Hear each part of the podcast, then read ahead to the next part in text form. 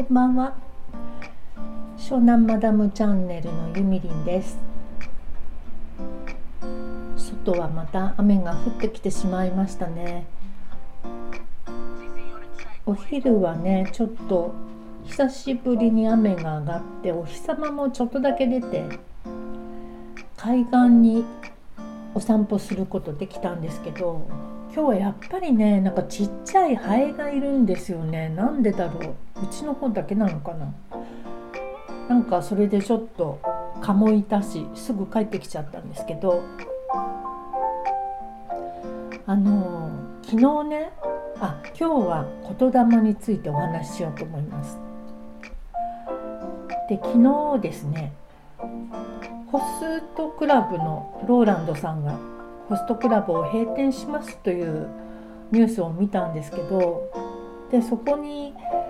ローランドさんのコメントとしてあの載っていった言葉がすごく印象的だったのでそちらをご紹介します。止まない雨はないと思う暇があるのなら雲の上に行く努力をする。けない夜はないと待っている時間があるのなら東へ行く。こう載っておりました。これこそあの言霊の真髄だなって思ったんですよね。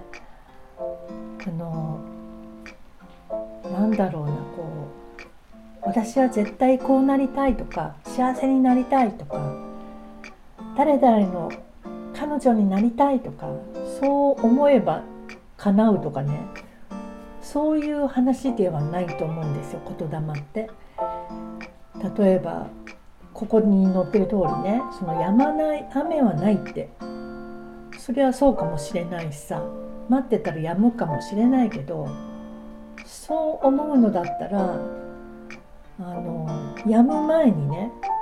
雨が降っている雲の上に行く努力をしようってことですよね。明けない夜を待ってるんじゃなくって自分から太陽の昇る東の方へ行きましょうよ。自分からどんどん行動していきましょうってことですよね。だから言霊ってもちろんあの願いを叶えようと思ってこう唱えるだけでも威力はあるのかもしれないけれども何て言うんでしょうねあのもちろんその自分から努力するっていうこともすごく大事だと思うんですよね。例えばなんだろうな何が一番いい例なのかなあ例えばねダイエットして1 0キロ痩せたいって思うとするじゃない？そしたら「神様お願いです1 0キロ痩せてください」ってお願いしたから痩せられるわけがないじゃない。よくよくちゃんと考えればねそうではなくってその自分がやれるべき努力は全てやった上で初めてそこで神頼みをすると威力が発揮されるっていうことだと思うのね。